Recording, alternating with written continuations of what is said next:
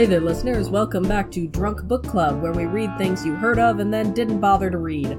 My name is Vry, and with me, as always, is Dorothy. Hello.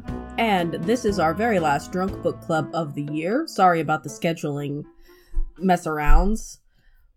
We It's could... been a semester. Mm-hmm. It was not fair to ask her to do much graduate level reading and also 500 pages of our latest commission, which we are very grateful for.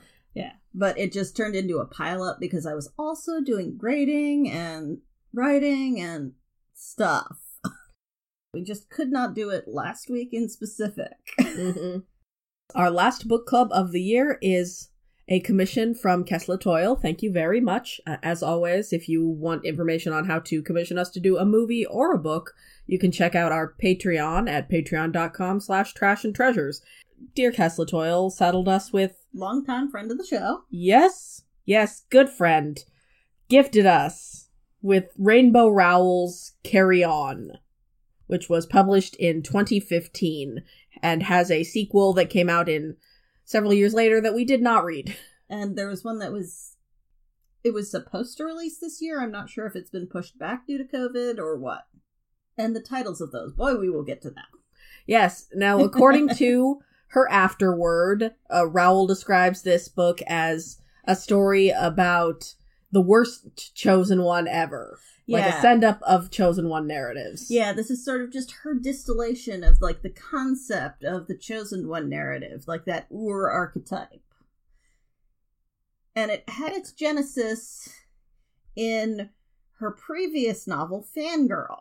This is a bit of a rabbit hole. So, Fangirl is about a girl who is a fan. Whoa. She and her twin sister go to college and start to grow apart. And so she's sort of trying to navigate this sort of young adult life while also still feeling this connection to her fanish roots and dealing with her sort of position as a quasi big name fan in the Simon Snow fandom. Which is the series of books Carry On encompasses. Carry On would be book eight of this series if it existed, but instead it's book one of the Simon Snow books in our universe, but also it like shares a title with the fangirl character's fanfic, but it's not her fanfic, it's the book. Which is a lot you can understand why there's a lot of Google questions asking whether or not this is canon or the character's fanfic. That is what I understand of its positionality. Is it supposed carry to be... on is carry on canon. so this this Ur chosen one narrative.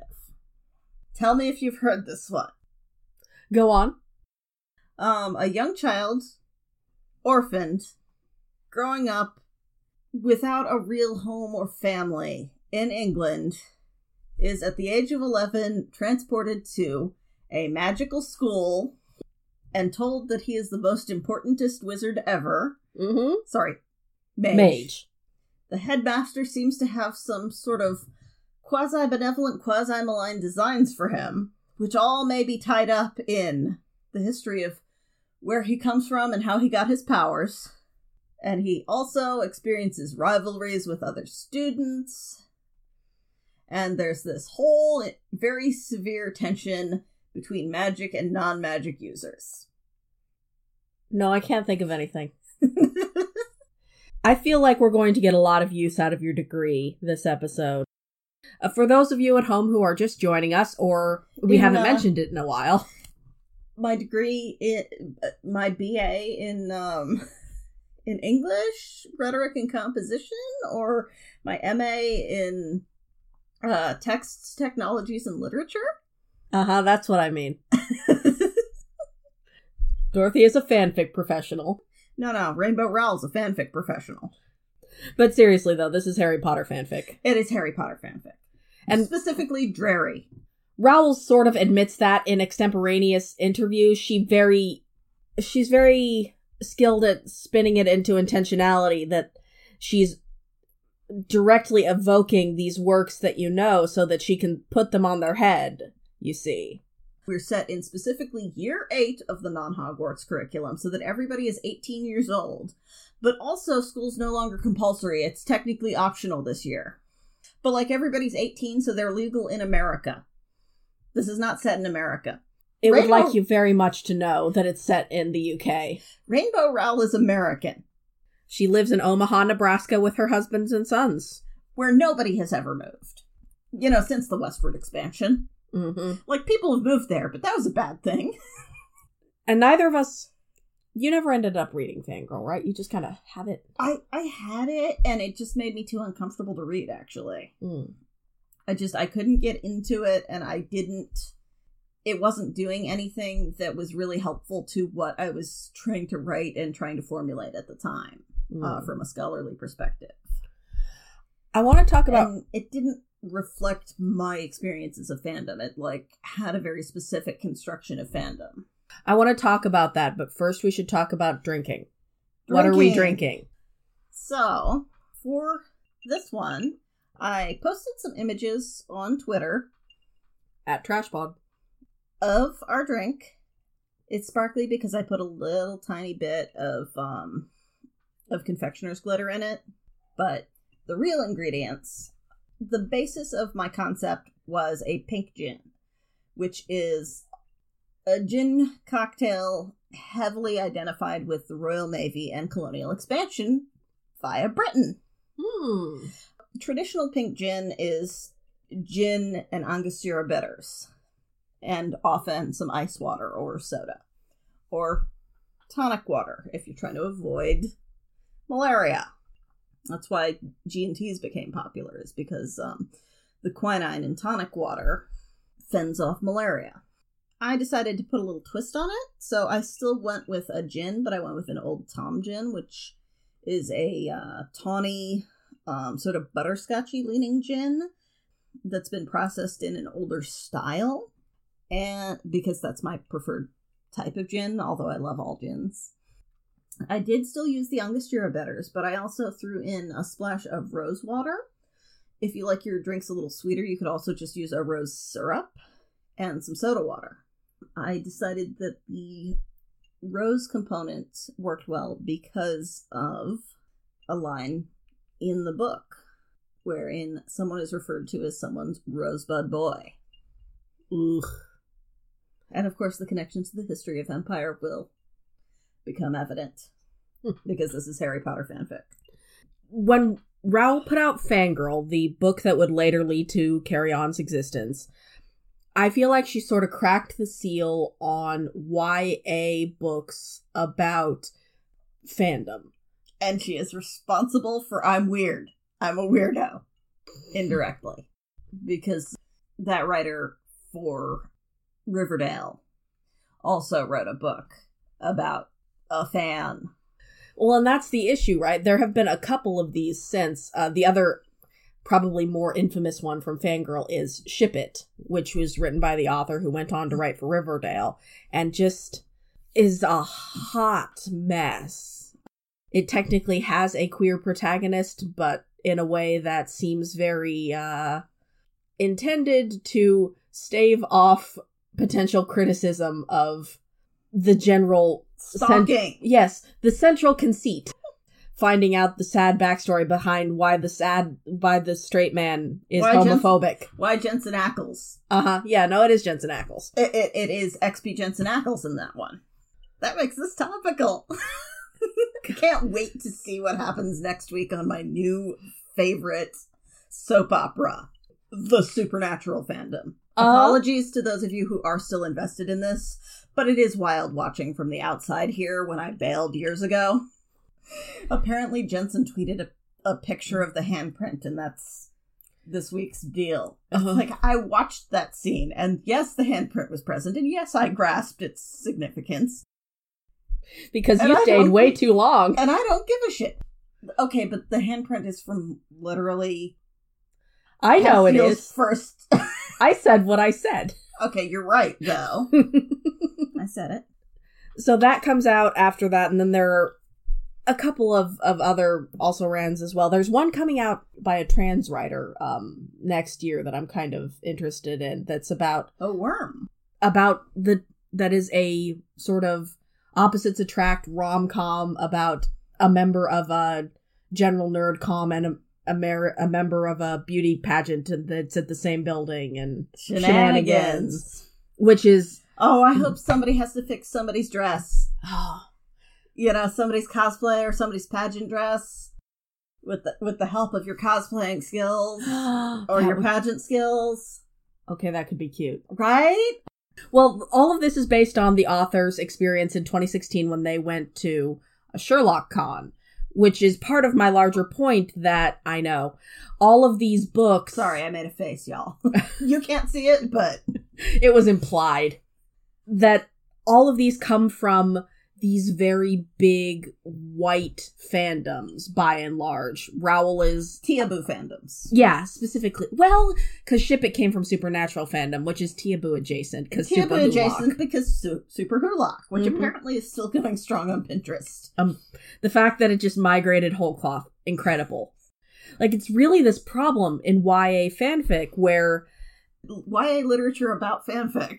yeah, is codified in this very small section of it and it's like we've cracked it. It's quirky young white girls who may or may not be straight having their first experience with these major very british leaning, you know, straight white dude type shows and and queering them. hmm And it's this, it's this issue that is only going to get worse as these books continue to be published down this line because it's entrenching that narrative that this is what fandom looks like, and it's continuing to not address the really pervasive problems with like racism in fandom and in these big fandoms because when we yeah, live it's not touching any of like the work that like Rukmini Pande and and Stitch Mhm. are doing, where they're really working to unpack both where fandom is located and how whiteness dominates fandom.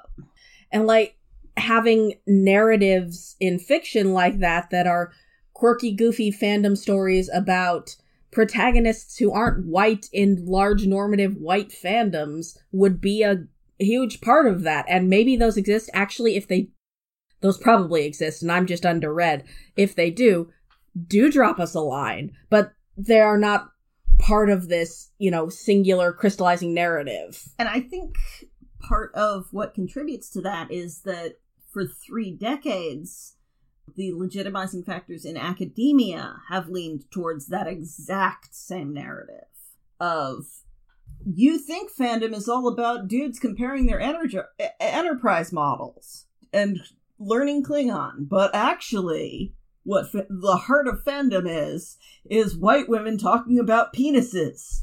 That's the true heart and soul of fandom. And like a lot of academic work for the past 30 years has focused on that and has looked at sort of how that can be an empowering way of interacting with text and how it breaks down different barriers and and operates for this very white affluent audience. There's always this presumption of a certain type of con behavior and and access to conventions and access to technology. And this is one of the things i talked about when i was um, writing my master's thesis was the presumption of access and the initiative pro- the process where people are initiated into these closer circles of more gated off fan works happens because somebody decides they ch- they choose you and they trust you and they want to interact with you which may not happen in the same way for people who are not of the same racial group as the head bitch in charge. And all of these are things that a lot of research on fandom have sort of glided over Mhm. for a long time. It's not even to say that like And I'm off my hobby horse now. no, no, I, I coaxed you up there on purpose. This is part of my evil scheme. it's not even to say that these are, you know, bad fandom narr. Well, they're troubling at a certain point, but it's They're not that they re- shouldn't be. They're reductive fandom narratives. Like, yes, all of that is happening, but there's also so much more going on in fandom. And you're not a bad person if you were into X, Y, Z super popular thing.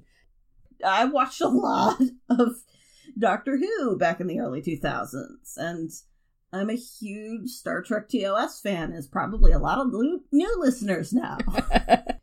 and I've gone backwards through fandom, and I've done a lot of watching of Starsky and Hutch, and and I was a huge Stargate SG One fan back in the day.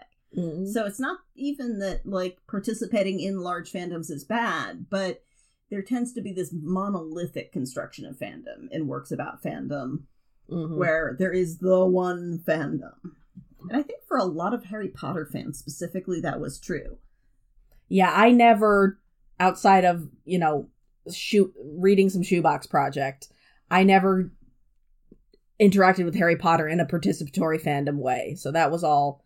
But so all of this is background for the fact that this is Harry Potter fanfic.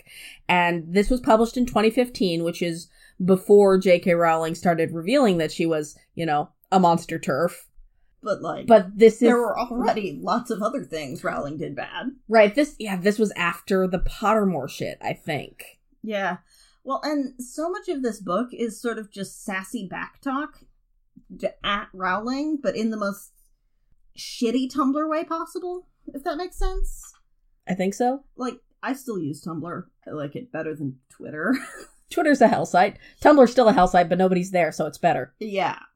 But, like, a lot of the take that's at Rowling shittiness within the narrative are super toothless mm-hmm. and just sort of, haha, I'm sassy. Look how much better I did.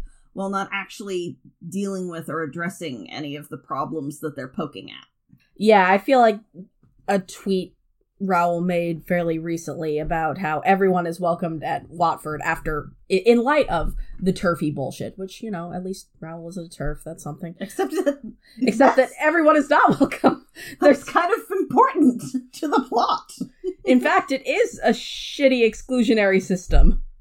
It so hasn't thought through the deeper implications of its structure. Like she's thought about the chosen one stuff and literary theories, but she hasn't thought through the Yes, she's read a little Campbell. It's weird to go part way, you know? And I feel like that's that this is a book of half measures where it will do interesting things, but then it's resting on that Harry Potter fandomness, which is it can elide things, but also at the same time feels the need to go in on explaining every detail of the minutia about everything that's different from Harry Potter. There's a lot of over description in this 500 page book that shouldn't be 500 pages. Fuck no. Because so much of it is devoted to explaining exactly what things are slightly different from Hogwarts. Yeah, it has very fanfic pacing, which we read a lot of fanfic. Yeah. But fanfic has different structural needs than a published standalone novel. Fanfic exists on the premise of an existing text that you're already familiar with. And so it uses those reference points and goes deep diving into either alternative expansions of them or, you know, the ones I like are, are deep character work. It's not doing the structural bone building that a, a novel novel has to do. Right. And since this is starting in their eighth year, it keeps referencing back to the bones of the not Harry Potter series thus far. Mm-hmm. Like the road thus far. It's called Carry On. And the sequel is called Wayward Son, by the way. The third one's switching gears abruptly, though. Yes, the third one is called Anyway the Wind Blows. But in the text of this one, Carry On is a reference to that song, to Bohemian Rhapsody. So the Wayward Son reference seems super awkward in between it because and it just feels like an attempt to cash in on supernatural fandom because it's a road trip one. Mm-hmm. In the same way this one's cashing in on Harry Potter fandom.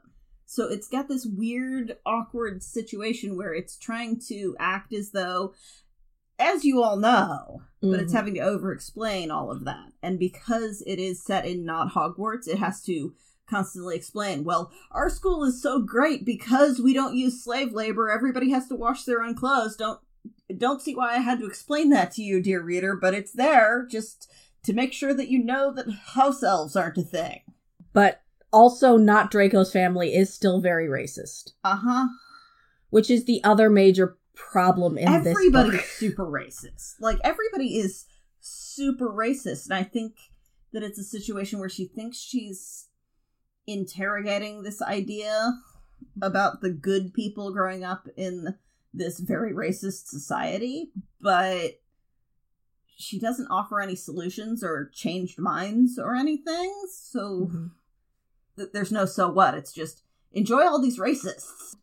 These sexy, sexy racists. And obviously, not every book needs to be exactingly didactic about its character's moral failings and tie everything up loosely, but also if you are going to be creating a book that is about interrogating narratives of power structure, which is what you're doing when you set out to question a chosen one narrative, you should probably be careful in crafting the fact that your love interest is called out by multiple sympathetic characters for being a racist bastard, but then both your protagonist and the narrative at large just kind of shrug their shoulders and be like, "Eh, he's a Tory who thinks that non-human species shouldn't be at uh, at not warts." Whatever. Well, and also just people generally whose blood isn't as nice. And he knows from blood. We should probably explain the characters and the plot. You know, we should explain all the things that are different from Harry Potter. You're right. All the parts that are not Harry Potter. All the parts that are fanfic. Yeah, it's an enemies to lovers fic. Uh, We have gender swapped Hagrid. Hermione and Ron have been smooshed into one character. The thing is, I don't hate the basic, basic, basic plot. It's What- the writing that I hate. but like the central rom com hook that's like, I hate this dude, but oh no, while he has while he was away, his mother his mother's ghost came to me and left me this message to find her killer. So now I, out of my own sense of duty to this dead woman, I am going to help this guy that I hate. And no, no, we have the feelings. Yeah, so our Like that's fine enough. Yeah. So are not Harry is Simon Snow, and he was found on a doorstep as a baby with the name Simon Snow scrawled on his arm in marker. And he's different from Harry Potter because he um he has a ruddy complexion and sort of golden brown hair that's curly, blue eyes, and he's very chavvy. He's he wears trainers and, and jogging suits and stuff. And I feel 100% like he's supposed to be face cast as uh as Taron Egerton in the beginning of Kingsman, which came out in 2014. And this came out in 2015. Like I 100% feel like that's the face cast here. I, however, because I'm a horrible person, am picturing him more like more like Russell Howard, who is a British comedian who did a amazing reading of Fifty Shades of Grey. I'll put it in the show notes. It's great. Baz his his character gimmick is he has a long stupid name, so it's Basilton, isn't it? It's Basilton, but that's like his fourth name. His first name is Tyrannus. Tyrannus something something Basilton some dumb fuck shit. He's a vampire and also a wizard. He's Draco, but he's also Lupin, and he's also Snape. Like his physical description is 100% Snape. There's so much focus on his long nose and his long hair that he shouldn't grease back because it's so much more attractive when it falls around his face. And they have been roommates for the past seven years. But now we get back to school after Simon has just casually murdered some dude on his way to school. Oh yeah, that happened. This was so long that I couldn't. Yeah, there's this like super gory scene, murder scene where because, you know, the Hogwarts Express is silly and childish, we need some edgy shit. Hmm. And his cab driver turns out to be a goblin That's right. and and he cuts dude's head off. And we don't really care about that. Even though we're supposedly like interrogating The magicians already happened when this book was published. I mean, this doesn't kill the gays. No, There, it doesn't. is a Lev Grossman blurb on the package. Is the thing. There's a Lev Grossman blurb. I have nothing to say about the magicians. I didn't get far enough into it. I I read half of it for a class that I was in, and then it was three quarters of the way through the semester. So you were tired. Yeah, yeah, that's how that went. But Simon gets to school, and again, it's the last fucking year, and it's optional apparently. But he's going to optional high school because he loves not Dumbledore, who is just known as the Mage or Dave. Dave. Dave. We're gonna call him Dave. For 500 pages, there are really only four or five important characters. Which you know, you have Simon and Baz. There's Dave, who is being extremely obviously sinister throughout the entire thing because he's doing Dumbledore shit. But Rowell is doing that thing where she points out that Dumbledore's problematic. I'm not even saying that Dumbledore isn't inherently sinister, but it's just He's so a sinister obvious. fuck. It's just so obvious. Well, and that's my biggest problem with this book is that in trying to play around with specifically let's what if Dumbledore was evil actually in our Harry Potter narrative, she by necessity ends up valorizing Baz's family and they're still all, you know, their same horrible Death Eater sh- fuckers. You valorized your Nazi stand-ins in the middle of your thought experiment and it's repugnant. Well, everything about this book is intensely neoliberal and it has extremely strong remember to call your Trump voting family members because they're hurting right now. Mhm. Energy. Yeah, Dave is evil because he was a revolutionary guy who went too far. He wanted to bring out the guillotines, and that's what eventually made him a crazy cult leader. It's still unclear what actually the revolution was. No, but that's part of the commentary, don't you see? No, I don't, because it's unclear. Revolutionaries have sort a lot of ideas and no plans, man. Some sort of thing happened, and Dave the mage seized power, and he walks around doing fucking Legolas cosplay every day. And he forced them to make the only mage school in England, because that's a ridiculous concept that there's only one. Except students who were not the best magic students. So he made them accept duds and also people of mixed blood who can use magic. Also, wizards don't happen amongst the mug- normal population. Normal with a capital N. So magic is, in fact, as you say, a closed system. E- except Simon. Simon, the only normal to ever manifest magical Yeah. powers. Because wizards don't let or- orphans happen. They- there's always somebody willing to take in an orphan wizard because magic is so precious and we keep it in the community or the family. And also, not Voldemort is running around causing havoc during all of this, and he looks like 10 year old Simon. 11.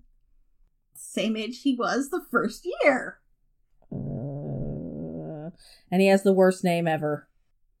No, no, you have to say this one. Fine. Not Voldemort is called the Humdrum. And It's- yeah, the humdrum is going around sucking up all the magic in places. And it's bad. And Simon is constantly under siege from magical creatures that want to kill him whenever it's convenient. And you would think that an evil villainous monster and a murder mystery would move the plot along at quite a clip, and that would explain why this book is 500 pages long. But my friend, you would be incorrect because fuck and all doesn't happen for 250 pages. It takes 250 pages for them to have meeting one about Baz's dead mom. Yeah. So, every 20 years, the veil between the worlds thins, allowing contact and visitings, where ghosts show up where they kind of think you might be and give you the heads up on shit about their murders. But because Baz doesn't come back to school, optionally, Simon is doing that weird, stocky, obsessive thing where, where is he? Where is he? Was that Half Blood Prince? Half Blood Prince. Yeah. I And- invested a lot of time in those books before before I moved on to the read another book camp. Before I realized that J.K. Rowling thought I didn't exist slash wanted me dead. Yeah, but you won a trivia contest. Yeah, I did, and then I gave all that shit away. So, because Simon is in the bedroom that he and Baz share at school, that they've shared for seven years while hating one another. But not being able to kill one another because magic rules. Yeah, you're specifically not allowed to kill your roommate in your room. Anywhere else is fine. This right here, You'll be expelled. Switzerland. Yeah. He's just in there sleeping when dude's mom shows up and is like, hey, talk to Dominic. I was murdered. You already know that because I was murdered by vampires and it was a very big deal. It was a major news story. But, like, you know, avenge me, son. hmm Oh, you're not my son? I guess you'll do. Avenge me! And then he's too stupid to notice that his own mother shows up like later that night. Poor Lucy. Poor Lucy. Literally not a person because we've forgotten to talk about all of these other very important characters in this book, Fry. You mean all the women who don't matter? All these very important characters. Uh, I know what I said. and you said what you meant. I posted it on Twitter ages ago now when this episode goes up, but there's this very dire quote uh, in the book where Simon's ex girlfriend, Agatha, and Penny, who is the mixture of, of Hermione and Ron, have a have Christmas over at Penny's house and for two seconds talk about not Simon before going back to talking about Simon. And Penny's mother has to like hoover in to t- to mention how great it is to live a life that passes the Bechdel test. And that is the only point in the book for where for half a page they talk about something that is not the men in their life. It's Even really then, it's bad. tenuous. It's very tenuous. There's also this this weird, again, very neoliberal white feminism vibe where it's very important that we note that feminists are mean to traditionally feminine women. And why don't we think about that for a minute? Yeah, Agatha gets shit on a lot for liking pink. But we're implicitly supposed to support Agatha and think that Penny's too strident because ultimately it's Agatha who really sees how the world works. But like we're definitely supposed to think that Agatha is superficial, but she's also the only person who like is actually seeing what's going on in her life in a way. It's Mhm. really weird. Penny's not as she's the cause of all that weird shit in the book where she's constantly shitting on her roommate who we never see, uh-huh. And who is who keeps bringing her girlfriend over. Yeah, um, Penny hates her roommate because her roommate's definitely not because her roommate's a lesbian, because her roommate's a pixie and annoying. Because that makes it okay, as if somebody's neurodiverse and of a marginalized race, that's okay to shit on them for. No, no, no, no, no. It's just because she keeps having annoying loud sex in their dorm room, and that's all there is to it.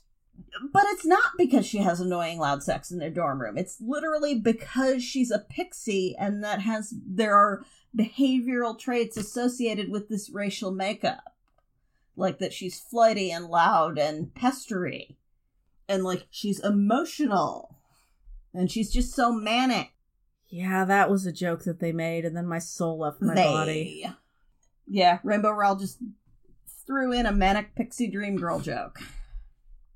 I'm not sure whether this book wants me to like Agatha or Penny more because Agatha has Oh, I don't mo- think we're supposed to like either of them. like Agatha has moments of insight, but she's also superficial. But she's also a superficial character who fails to grasp the gay love that is going on in front of her. And Penny is the the sort of fat best friend character. But don't worry, she fucks.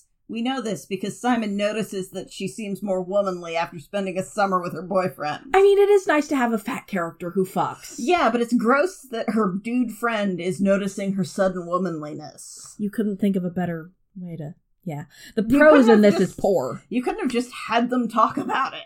Yep. And also, this is her dude friend who uh, looks at her as the totally sexless fat best friend, except for that one really weird moment when he notices her plump thighs and pinches them.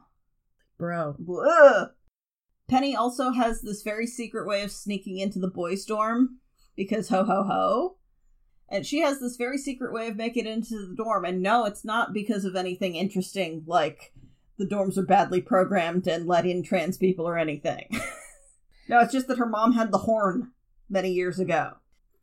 I don't get to make commentaries on how this book handles race, and try as I might, I didn't find much. I will say that Penny is South Asian. We know that her grandmother spoke Hindi, but that's kind of as specific as it gets. She's there's like multiple notes that they're very divorced from their own culture, and Rowell has been in the news lately because she very poorly handled critique of Eleanor and Park, which is about to be adapted into a movie and is one of her other books, and how it was I feel like Park, really racist. I feel like Park would get along with Cho Chang, Kind of. given their name issues. hmm There's not the egregiousness here that you see with the multitudes of of criticism that there were for for that book, but I feel like the core issue is the same.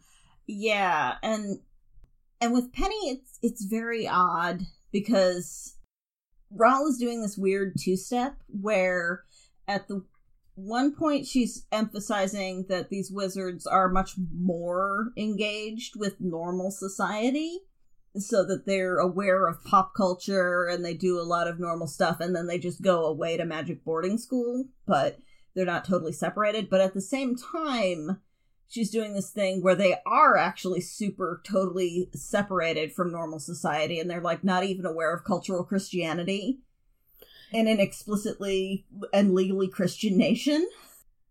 But so it creates this weird situation where she's freed herself to essentially have characters of color who only experience racism from the secular guy who has bumbled the fuck in here from normal society so that then the characters of color can engage in bigoted discourse towards less privileged groups and like it's like i'm gonna blow your mind did you know that people of color can be bigoted if they have privilege My mind blown. blown Yeah, and there's there's been quite a lot of talk about how the book handles queerness too. Like Baz is openly gay. Simon yeah. he's out to himself Right, but he he he has a label for himself and like Simon does not, which there has been much back and forth about like yes, it's good to have a character who is still working out their sexuality, but it's really annoying and troubling that he never even considers bi.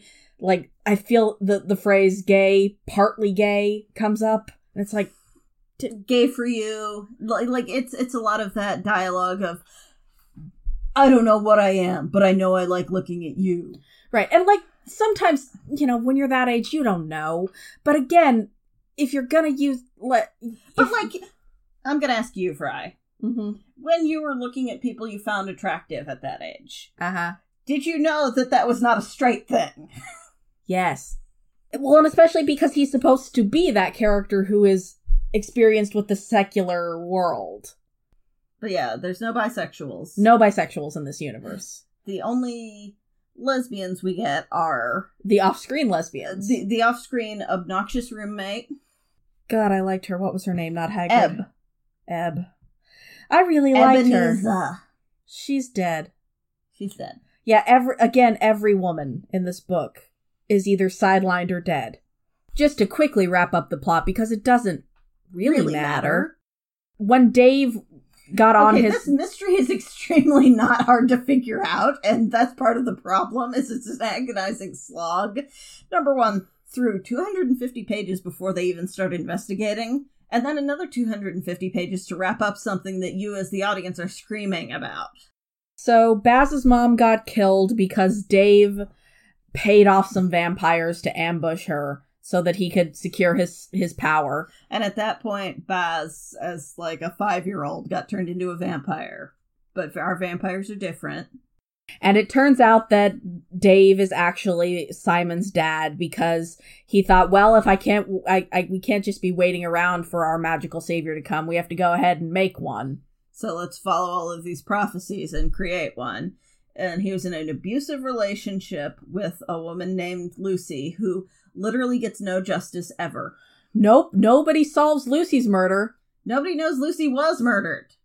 This is a scathing commentary on abusive relationships.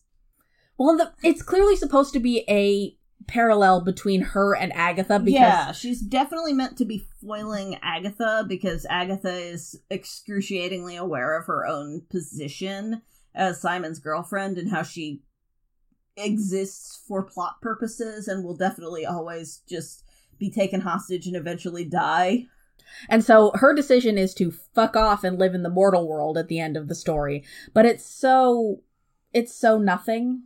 Especially because she's taking her inspiration from lies she was told to her about Lucy, and it carries this implication that ultimately no woman can survive being in a relationship with a great man, capital letters there. hmm And really, the only person who can match a great man as another man is the inadvertent. It's clear it's so clearly not intended, and yet here we are. Yeah. And Lucy's character is extremely, despite the multiple POV shifts that this book does very inconsistently, and it drove me up the wall. Oh, Lucy's it. character is extremely underdeveloped because of how little time she gets. and yet we keep like periodically dipping into her head. This And meanwhile, Eb, are not Hagrid, who it turns out is like a secret backup chosen one. We learn, super powerful. and also a bean. Yeah, and also her twin brother is a vampire, and he's the only wizard who ever deliberately became a vampire, which is ridiculous. We learn that she is like super powerful and interesting pages before she dies. Like we don't even get as many scenes as you get with Hagrid. It's just the first time we meet her, we find out that she's an interesting person. No, that's not true. There's like one scene very early on where Simon, Says hey. yeah, basically. And then we see her again once we figure out, oh shit, her brother is the But vampire just- contact we need to talk she's to. She's just so annoyingly weepy. Mhm. and womanly. And Yeah. like her best life would have been not exerting her power, but rather stepping away from the wizarding world. And it's so unfair. So again, it's this running trend of women should not be required to bear up under the requirements of power. It's cruel to expect women to do stuff. because like I think she's trying to write Simon's power as a burden, but yeah. also he's able to channel it through Baz because something something you know connection or whatever. boyfriends. Uh huh. And that's an empowering thing, but oh, but I will say it's kind. You know, I'll give her this. It's kind of a neat idea to have your chosen one, your to have your villain set up around not not Voldemort. It turns out is this very spooky dead zone made in the the the vacuum of when Simon got created by the ritual. So like he's this embodiment of anti-magic that sucks it up out of the area around him and you know leaves like sucks the life out of things and he's this forever frozen image of the protagonist from this moment in time. And that's that's kind of neat. Yeah, and you would say you haven't encountered that in a book about magic academies before? About, like, chosen one boys at magic academies? I have not.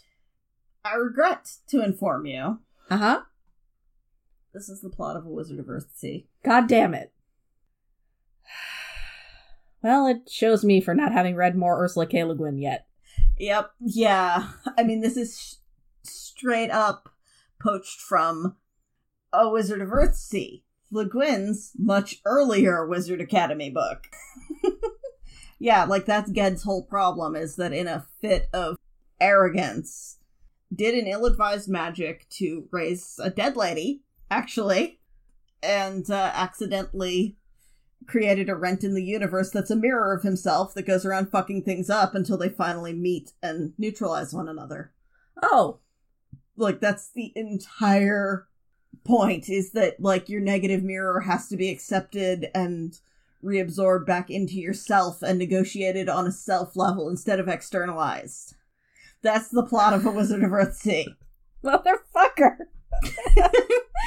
and, and Le Guin, considering that Le Guin thought uh, that Rowling wants shit, I'm going to put that interview in the show notes because it's truly spectacular. but like Le Guin was writing philosophical fantasy. She Mm. was engaging with these philosophical concepts rather than these structural plot concepts. And part- so this is a different way of engaging with fiction. Well, and part of me does feel a little bad when, you know, you it's not fair to expect fantasy authors in modern days to never retread any of the same concepts as as major works of fiction in the genre beforehand unless of course you are writing a book that is explicitly intertextual in which case I will ding the fuck out of you for that.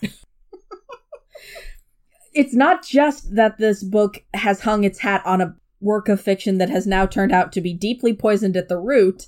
It's that when you make your book entirely existent on another property that you didn't make, You've opened a whole world of hurt. You've opened the hurt locker and you've put yourself inside. I'm so sorry. I've never seen that movie, so like I don't know if this metaphor works. It's no, it's worse than that. I have done a Boston's favorite son reference, and I am deeply ashamed of my words and deeds.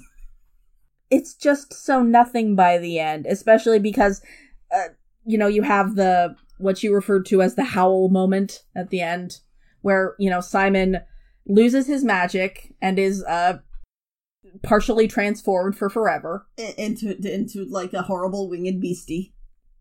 mm-hmm. We've hardly talked about Simon and Baz's relationship because it's fucking boring. I'm sorry. Baz is tortured and sad. He's the closest thing to an interesting character in the book, he kind of is yeah which is a problem because he's a fucking racist.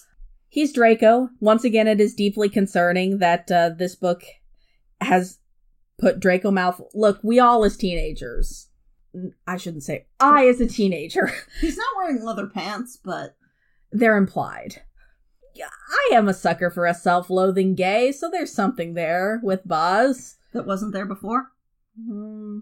Well if we're talking about the canon it's coming from then yes It's really disturbing to me that Eb's brother Dominic, her twin brother Dominic, who sort of fomented the situation when he became a vampire, like they run through this list of why would anybody want to be a vampire? Like, do you live forever? No. Do you stop aging? No. Maybe just because like vampires are immune to diseases. And like if you're deliberately engaging with the fact that like the Lupin sorry. Lupin. Lupin is different. that's a different I've read that though No, Lupin is not allowed to be a vampire. I'm putting my foot down. that was an episode No, it was though not allowed. Good But- episode if you're engage if you're deliberately engaging and evoking the whole Remus Lupin's backstory is this AIDS metaphor that is also unfortunately uh visited on a child to really call into question the innocent victims of AIDS. shut the hell up joanne You you can't then do that shit. You have to think about what you're evoking, which Like- this book does not. It's about the implication. There's this conversation between Baz and Simon Who where cares? He's a Nazi. Kill him. There's an always sunny for everything. hmm there's this conversation between Baz and Simon where I think it's Baz is talking about like he name drops Paddington. Then Simon is like, the bear? Motherfuckers, you were British. Yeah. That stupid little exchange to me is so very the book because it goes out of its way to name drop British thing after British thing, including a random description of children as having like Billie Piper mouths, which I assume means they have a tiny gap between their teeth. I hope. But like that that feels so skeevy to me because I remember when Molly Ringwald mouths was a like a byword for she probably gives good head. Gross. Yeah, no, like but that whole Yeah. extremely full lips on a female celebrity thing. Like it just skeeves me out. Yeah. and so applying that to children. No fair. But like you have something like that, and then Paddington, who is like, I- Everybody knows Paddington. right? It, it's like if you. Allegedly, Paddington 2 is a great film. So I've been told. It's like if you set this in America, and and he was like, you know, like Winnie the Pooh, the bear. Winnie the Pooh's British. God damn it, you know what I mean? Though. No, no, I do. I do. But but like that kind of reach. that kind of little thing that every character in this book should know. But now you've tipped your hand that we need to have this readable for American Teaboos, just in case. I can't imagine that this is readable for British people, frankly. Even if we're spelling color with a U. Do you think it's like when Americans read Fifty Shades of Grey? The Merc. There are no inner goddesses here, but I don't even hate Simon and Baz's relationship. It's just that it's so perfunctory. it definitely has that fanfic edge of they hate one another until the plot kicks in, and then they work with one another with almost no issue. And they're doing that thing where why does everybody why is everybody else surprised that we're working together good and Mhm. sort of gaslight their friends and then when they need to kiss they just kiss it is full on one of those and now they kiss moments. And why did we do that? I guess we're boyfriends now. It's not that archetypal romances are bad. Comfort food is comfort food for a reason, but it just but also if you're again critiquing a chosen one narrative i need to critique this romance arc. Is the inherent subversion of it that it's queer, that it's rivals to lovers. that Um, he's not ending up with the perfect girl? Because almost no stories have anybody end up with the perfect girl anymore. That the perfect girl is an obstacle girl. I mean, I think she's supposed to be Ginny, Agnes's. She doesn't feel Ginny-ish to me. I thought Penelope, or not Penelope, no, the the one who whose voice got wiped out Mm. hmm was, was supposed to be the Ginny. I thought that she was the Cho. I mean, I thought Agatha was the Cho Chang, like the beautiful and mhm. But ultimately, But like that's the thing. Like he was never going to end up with Cho Chang because she was too cool for him. hmm and just so gosh darn a stick in the mud, being sad about her dead boyfriend. How dare she? Like you never have a story where these days where the perfect boy ends up with the perfect girl. The narrative is always about changing that. So when you're Mhm. changing that, what But- do I get out of it? Right. I mean, there are an awful lot of articles about this book that's like Harry Potter but gay. So I mean, maybe we are just Spoiled? humble, yes, uh, humble queers upon our farmland, out of touch with what the mainstream YA market is looking for. Thank God for that. It's not much, but it's honest work. It left me feeling so cold, and it made me think about how, like two years ago, I reblogged. I reblogged a piece of fan art that I thought was Louis and Armand, and someone informed me it was from this series, and then I was sad. Mm. Could be worse. You could have accidentally reblogged a piece of art for that Slave Fix series. Oh, yeah. Fuck. Somebody's gonna pay us to read that now. Not if I cut this. We do not have the range. We already talked about Exit to Eden. No, no, they're all white. we haven't even talked about Fiona. Oh god, not Bellatrix. I blocked her out. Not Bellatrix, not Tonks. Yes, they've combined Bellatrix and Tonks because moral relativity, you see. Bellatrix. She came from the future. So, the fact that this ends it would have been so much more interesting if she had been acknowledged to be as shitty as she in fact is. Baz, the reason he didn't come to school for the first month of school is because he was kidnapped by a bunch of numpties. which are Well, in reality, that's just a word that means like dumbass. But in this, they are magical creatures. We will explain what they are in a minute. I need to get through this description of events first before I have feelings. They threw him in a coffin for six weeks, which is honestly fucking chilling. Mhm. Like, that's fucked up. And they would occasionally chuck in some blood for him because he's a vampire. right. And we eventually find out that he's they're supposed to be keeping him out of the way on Dave's orders. Yeah. Well, and also because, you know, the alternative is to kill him. Apparently, nobody else has any vampires in the family. They all just slink off to live uh, lives of shame in London. And it's really weird because you can't queer code vampirism uh, and relate it to like fears of disease and contamination, and then also have him be queer. It's really weird. Or he's like, my family also don't acknowledge that I'm queer. We also constantly use the F word to refer to cigarettes. And, Boy, does it! and she is an American author. Get the fuck out of here with that. Knock it off. She's also straight. She she's married and has two kids, and I am comfortable saying she's straight. Even if she is not straight, this book reads straight. Let us say that. Th- There, yeah, there is no real awareness of what an attractive woman might be, but I am comfortable saying that she's a straight person. Yes, anybody could be bisexual or pansexual, and we wouldn't know. But like, We is- we read 500 pages of this shit. Yeah. But so like there's this really chilling narrative that we don't find out about until it's like recapitulated in like two pages as Baz wanders back into school being the slouchy bad boy. Which is a shame because actually Rowell isn't too bad at writing uh, good crystallized bits of horror imagery, like the moment when uh, Penny has a flashback of of her and uh, Simon getting lost somewhere, and and him ha- and Simon having magicked these wings that he can't doesn't know how to get rid of, and they're just kind of rotting and falling off his shoulders. That scene was good. That was good shit. I also like the scene where where Simon found Baz, you know, in the crypt under the school, and Simon is so fucking insensitive and stupid that he literally never throughout the entire book makes the connection to this is my mother's grave. Because he sucks. Simon's a terrible protagonist, and I do hate him. But yeah. And it's really weird. We, the audience, find out about Simon's mother and her abusive relationship with Dave and her death and all of that. And literally no one else does.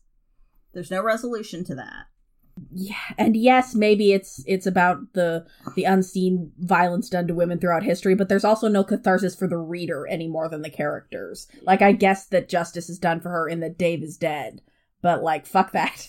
But yeah and the power dynamics continue to be weird throughout because like the numpties. Yes you were going to explain. Yeah.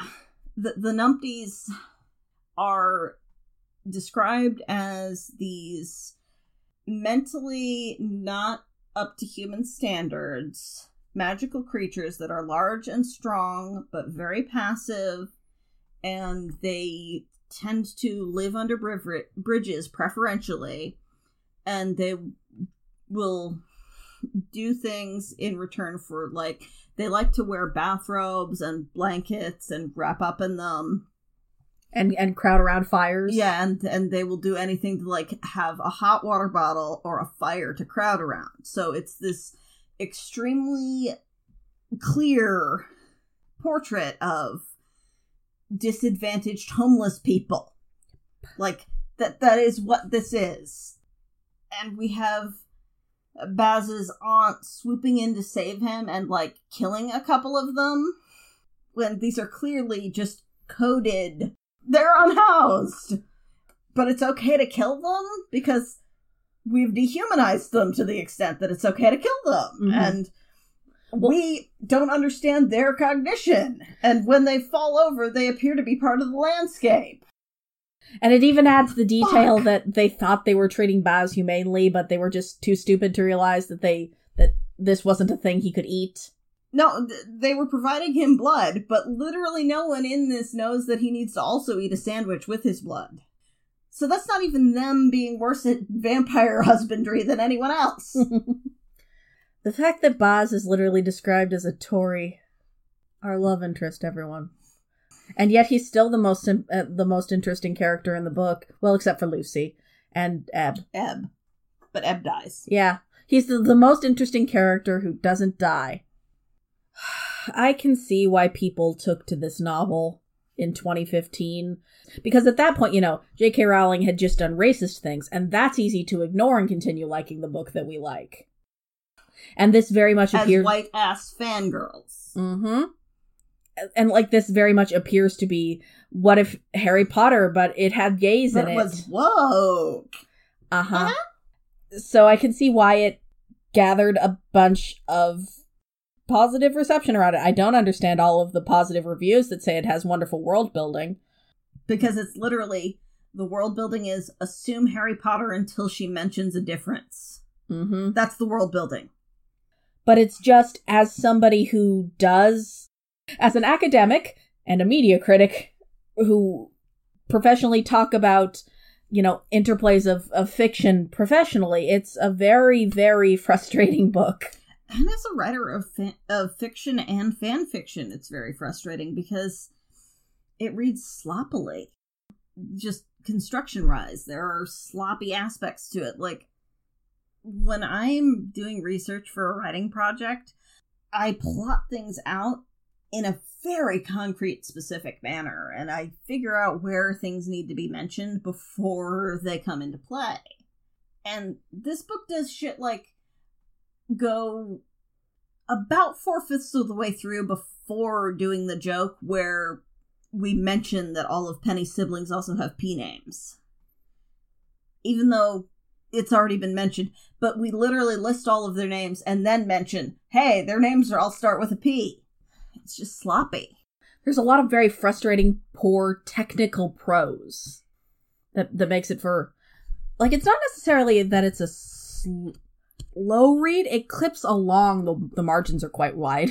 Um, well, it clips along, but it could clip along better if it didn't have a fucking 250 page stodgy section before the plot starts, where we just wallow into the world and read every list of things Simon likes and every list of food Simon eats. this book should be 300 pages long, not 500. Yeah. And I don't need to know what Simon eats. Butter, a lot of it, So much butter. But he's but so he's so thin. thin. Just like Baz is so thin. Yeah, both of our protagonists have been cruelly starved over the summer, allowing them to be supermodel skinny. No, no, but we have a sympathetic fat character. Who is, again, the desexualized character who is fucking someone far, far away. But yeah, the the resolution is the Simon cancels out the humdrum, and then Simon gives up all his magic, but he still has a tail and wings. And then he goes to prom. Dave is dead, and we will put Pen- oh, and we'll put Penelope's mom in, who is not like those Nazis. She's just low key racist. right. She's a moderate. Moderate racist. Uh huh. But you know, she's non white, but like she's only racist against people who don't have magic powers. And really, if they don't have magic powers, they're obviously not as good as people who do have magic powers. It's And a very pre 2016 book. Well, and the fact that the relationship happens literally because somebody kisses somebody else, because I don't know. Yeah. Stop Well- yelling. But, but Baz has had feelings since they were 12. Or 15, depending on which page. Every potentially interesting angle that could have been fleshed out into something kind of sputters out and goes nowhere. And then sometimes the section breaks become head hopping and I want to die. Yeah, so in the first three sections of this book, head hoppings only happen at chapter breaks, and those happen on discrete pages. Like a chapter will end, the next page will start, and that'll be a, a change of perspective. In section four, that disintegrates, and suddenly we head hop within chapters, including one time where we hop for literally one sentence in another character's perspective and then hop back. because she couldn't kill that joke that she was really pleased with during a draft. It's that kind of line. yeah. And then in section five, we are back to one character per chapter. And it's really frustrating because I was almost trying to give her credit and be like, maybe she's saying something about like the disintegration of boundaries between these characters. Like maybe this typesetting choice is really doing something. But no. It was not. Like I was willing to lean in and I did like the magic system conceptually. The yeah, the fact that words have power. Words mean things. Like everything else, it feels like it has holes in it if you look at it for more than a couple of seconds. Yeah, because it waffles between common phrases have the power of their popular meaning, and also you need to have a very precise execution of this phrase and a very concrete grasp of the only meaning it should be allowed to have if you're going to do magic with it. It's weird. Which is very interesting if we're talking about prescriptive definitions of, of words and phrases, but Except that she's doing popular linguistics and also mentions that they've canceled linguistics classes. And why is Simon learning Greek? Greek is not a common language to have bon mots come out. It would make more sense if you were learning like fucking Spanish or Japanese. what does Shikatanai do? Uh, no, seriously, think about the power a weeb would have in this universe. because they only know phrases that they've tiny phrases that they've misunderstood. Exactly. Like, think how powerful that would be. the fucking Naruto fan. Just dattebayoing all over the countryside. Right? God, Isn't it great? it's a little great. Aren't you energized by this concept? Honestly, I am. That's a good and healing note to end on. yeah. I'm not reading the next one. No, no. I'm, gonna not read some- Wayward Son now. I'm gonna read some real fanfic. Some fanfic that's not embarrassed of itself. Yay. And let this all be a lesson in why you shouldn't just sell your fanfic with the names changed. The bones tell. The bones always tell. Even if you really want to show how much cleverer you are than the original author. We all feel that, We've all been there. Cough. But only the other fans will get it. And Mhm. yes, this is saturated enough that all the real fans are the general buying public. But come on! What are you doing with it? Like, if you're gonna do something with it. Like Rainy, come on. Bo, Nope. Rowie. Oh, I do hate that. It's not good. It's not good. It's not good. I think that's quite enough of that. It's definitely enough of that. uh, I'd like to thank again Kesla Toil for commissioning us to do this episode. It's been really fun doing these commissions, and I hope more people continue to bring us stuff that we wouldn't have looked at ourselves. hmm It is fun to sort of puzzle out why people find things interesting. Not in a derogatory way, but like genuinely. It, it's really neat. That about wraps us up on this one. If you liked this episode, you can always find more by searching for Trash and Treasures on your podcatcher of choice. If you could leave us a rating or review, we'd really appreciate it. It helps folks find us. You can also email us if you have longer form thoughts at trashtreasurespod at gmail.com. We love to get email. Or you can find us on social media. We are trashandtreasurespod.tumblr.com or we are at trashpod on Twitter. And I'm sorry, but Twitter ate all of the, the tweets I had bookmarked. So if you said something and I haven't shouted you out yet, I'm really sorry. Thanks so much for joining us, listeners, and take care of yourselves. Bye, y'all.